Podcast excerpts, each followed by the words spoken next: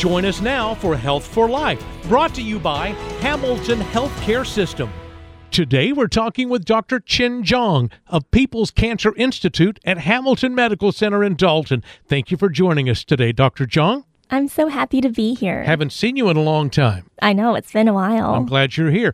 Dr. Zhang is a board certified medical oncologist at Peeples Cancer Institute.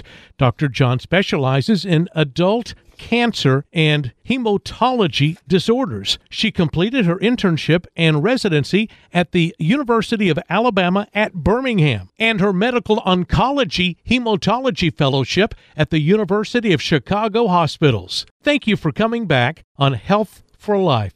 You were here uh, with us a few months ago how have you been doing? I've been great. Good. Glad to hear it. Today we're going to be talking about COVID 19 and some blood disorders that are associated with this virus. Dr. Zhang, what are some of these blood disorders that are associated with COVID 19? There's still a lot that we don't know about COVID 19. We do know that obviously it's a respiratory viral infection.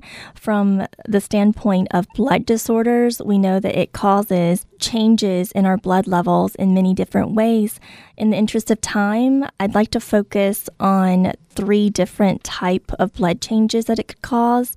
The first would be lower white blood cell count called lymphopenia. The other would be an elevated risk for clotting or thrombosis. And the third would be lower platelet count, also called thrombocytopenia. Well, now today let's let's talk about intravascular thrombosis. What is that and what do we need to know about that? That's the most important thing that we need to talk about actually because it puts people who has covid as well as people who has had covid at a higher risk of clotting and that's what it is it's essentially increased risk of clotting as well as increased risk of bleeding at the same time. Dr. Zhang, what are some of the other blood disorders that can be caused by COVID 19? So, it could really stress our bone marrow out to where it's not able to produce the normal amount of white blood cells, which is also called lymphopenia, and it could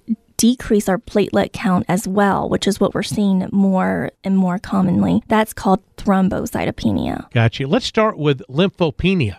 Uh, what exactly is lymphopenia? What is this condition? It's actually a response to any type of trauma that our bone marrow experiences. You can get it from exposure to new medication, and in this case, it's an exposure to a new virus. It's not usually life threatening unless you are also super infected by another bacterial or viral infection. Usually, patients recover quite well and their bone marrow stabilizes and it's able to produce the normal amount of white blood cell count after a few weeks. Now, this is associated with COVID 19. That's right. It is commonly associated with COVID 19. Okay, what about neutrophilia? What is neutrophilia? So it seems almost contradictory because, on one hand, we see white blood cell count that's decreased in our blood called lymphopenia, which is what we just touched on. However, on the other hand, we see a higher number of neutrophils, which is a type of white blood cell count, and that's an appropriate response to COVID 19 infection. That means that our body is producing white blood cells. Despite the overall low number of white blood cells, it's producing a higher number of neutrophils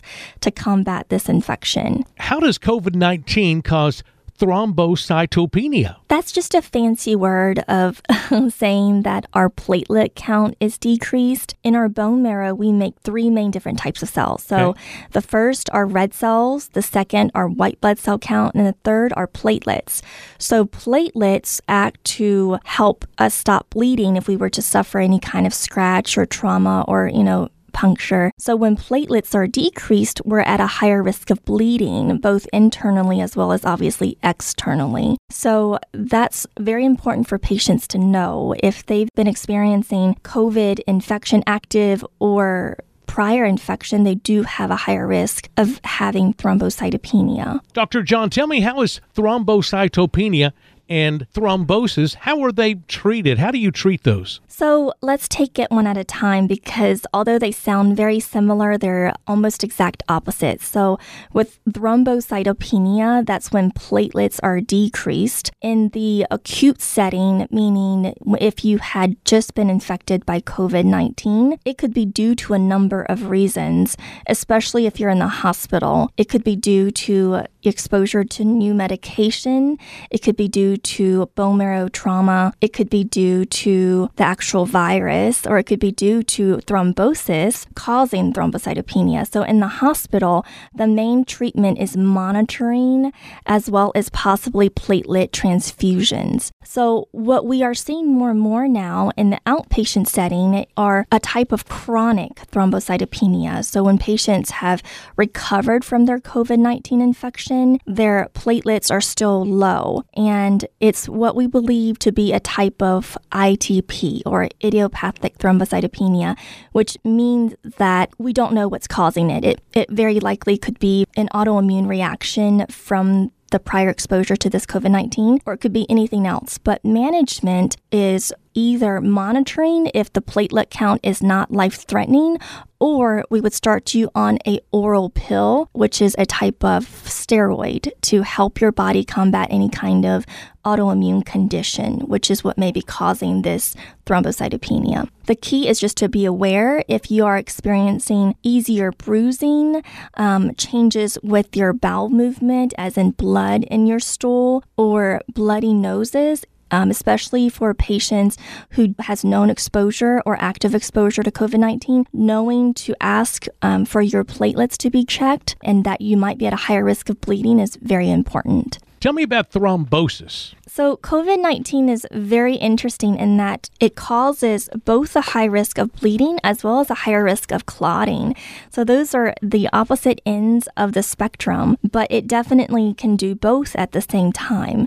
With thrombosis, it being a fancier way of saying increased risk of clotting or having a clot, this virus can increase our inflammation in our body and as a result, cause all of our cells to go essentially crazy and start making inflammatory markers, and that puts us at a very high risk of clotting. When you are in the hospital, the physicians there are very cognizant of this, and that's why large percentages of patients with COVID 19 in any concern, any concern for clotting would be put on a blood thinner you would need to be discharged on a blood thinner when you go home, but this is from an educational standpoint for patients to know that they are at a high risk of clotting, especially if they have been acutely infected and are in the hospital. Dr. Zhang, thank you for sharing all of that great information. Tell us a little bit about Peeples Cancer Institute. It's a beautiful building on the campus of Hamilton Medical Center on Memorial Drive in Dalton, Georgia. It houses both diagnostic and treatment services under one roof. This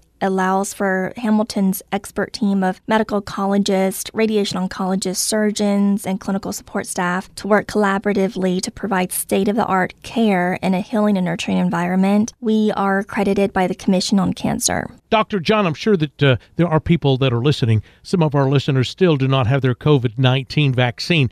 What advice would you give them? I would strongly, strongly advise patients to be vaccinated. The benefit far outweighs the risk from an evidence based standpoint. For patients who have had COVID 19 or recently diagnosed, the, the takeaway point from this is if you're experiencing new bruising or any kind of new bleeding, please don't put off seeing a physician because it may be related to your platelets. Or if you're experiencing new asymmetrical arm or leg swelling, you need to see a physician immediately because that could also be a clot. Now, how dangerous is a blood clot? Blood clots, if left undiagnosed, can be life threatening. It can give you strokes. It can, you know, cause long term disability in terms of arm or leg movement. So it is so important to recognize the symptoms, which are asymmetrical. That's key. If one leg is bigger than the other, one arm is bigger than the other, or if it's redder or more painful, do not put off getting it evaluated. We usually evaluate it with an ultrasound um, to see if there's a clot. It's a non invasive test, it does not hurt. They put gel on your skin and they put an ultrasound on you to see if if you have a clot. So it's very easy to check out. Is that most common in legs and arms? Thrombosis or clotting is most common in the lower extremities or the legs, but it can also happen in either arm. Dr. Zhang, thank you so much for coming in and being a guest with us here on Health for Life. It was great seeing you again. So happy to be here. For more information or an appointment at Peeples Cancer Institute, call 844 PCI H O P E. That's 844 PCI HOPE. To make an appointment for a 3D mammogram at Peeples Cancer Institute or low dose CT scan at Hamilton Diagnostic Center, call 706 272 6565 to make an appointment for a colonoscopy at the Bandy Endoscopy Center at Hamilton Medical Center. Call 706 272 4127. And to learn more about Peeples Cancer Institute, visit hamiltonhealth.com slash cancer. This program in no way seeks to diagnose or treat any illness or to replace professional medical care. Please see your health provider if you have a health problem. Thank you for listening to Health for Life, a presentation of Hamilton Healthcare System.